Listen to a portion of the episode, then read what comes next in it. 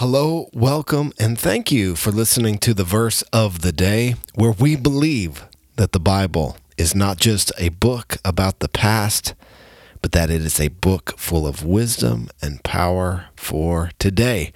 I'm honored that you would take a minute out of your day as we look at God's Word together. Today is Friday, and so every Friday we like to go to the book of Proverbs.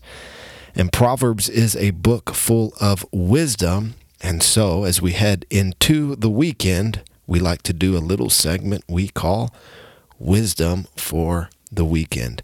And today's proverb is Proverbs chapter 12, verse 1.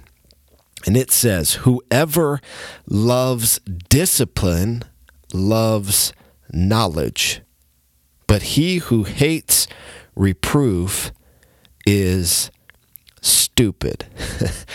That's what it says in my Bible. Whoever loves discipline loves knowledge, but he who hates reproof or correction is stupid. Now, I read uh, my children the Bible. I read a passage of scripture to my kids almost every night as we're putting them to bed. Sometimes they're just a little too tired to listen to the Bible, but most nights we read a story from the Bible before bed.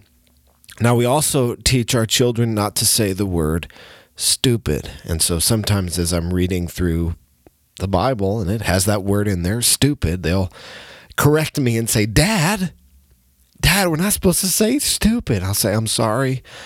Then Faith will say, Dad, is, is stupid in the Bible? And I'll say, Well, yeah, it's, it's right here. Stupid is in the Bible. And anyway, the other day, uh, Faith said, Stupid, and we corrected her, and she said, Well, stupid's in the Bible. And then we felt stupid. So, anyway, whoever loves discipline loves knowledge. Now, would you say that you are a person who loves discipline? I, I don't. I don't think most of us would put ourselves in that category of we love to be disciplined. We love to be corrected. We love it when people point out our flaws and point out things we did wrong and reveal to us areas of our life that we can learn from and grow for whatever reason, we, we don't enjoy that. That's not a pleasant process.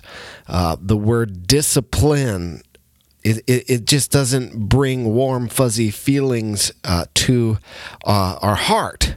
Uh, certainly, we need discipline we need discipline in so many different areas of our lives. We need it uh, in our our walk with the Lord, in our uh, spiritual life, in our uh, relationships with others. We need to guard our tongue. Uh, we need it certainly in our diet and as we take care of our physical body. But in large part, uh, it, we also here's another one. We also need it when it comes to media and how much media we watch and consume. But in large part, our culture is is I would not say is one that values discipline. I would say in large part our culture is one that values excess. One that values a shortcut one that values quote unquote an overnight success. It seems to me that we live in a culture that needs some discipline.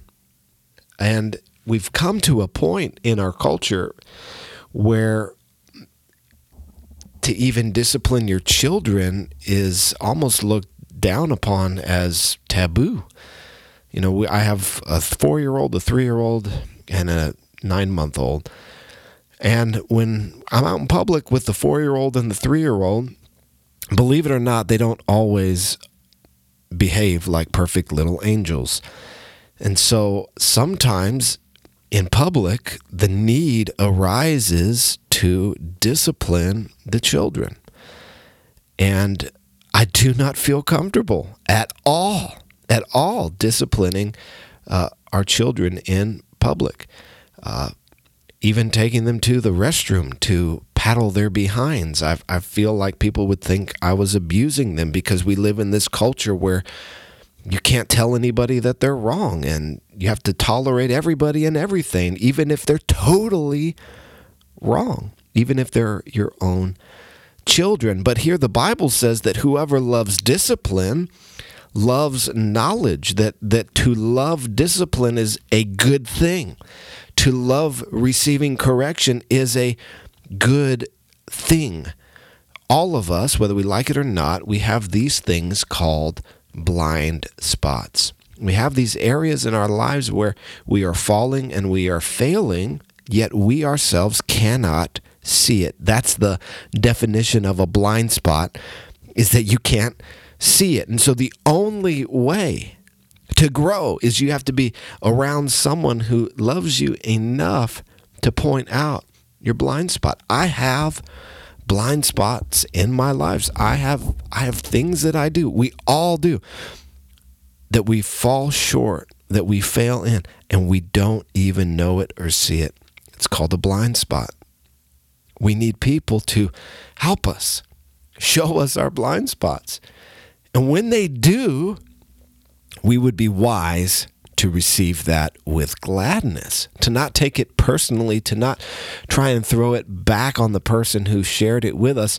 Whether their motives were right or wrong, what they're saying might be true. Have you ever considered that? That sometimes someone can uh, highlight one of your blind spots with bad motives, but that doesn't mean that what they're saying is untrue. And so we need to learn. Uh, the Bible would would encourage us to learn to love discipline. And as we do, we grow. The man who hates being corrected, the Bible calls stupid, not smart, is not going to go very far. So learn to love the process, learn to love discipline. You know, self control is actually one of the fruits of God's Spirit at work in your life. And so, this is something that you can pray for.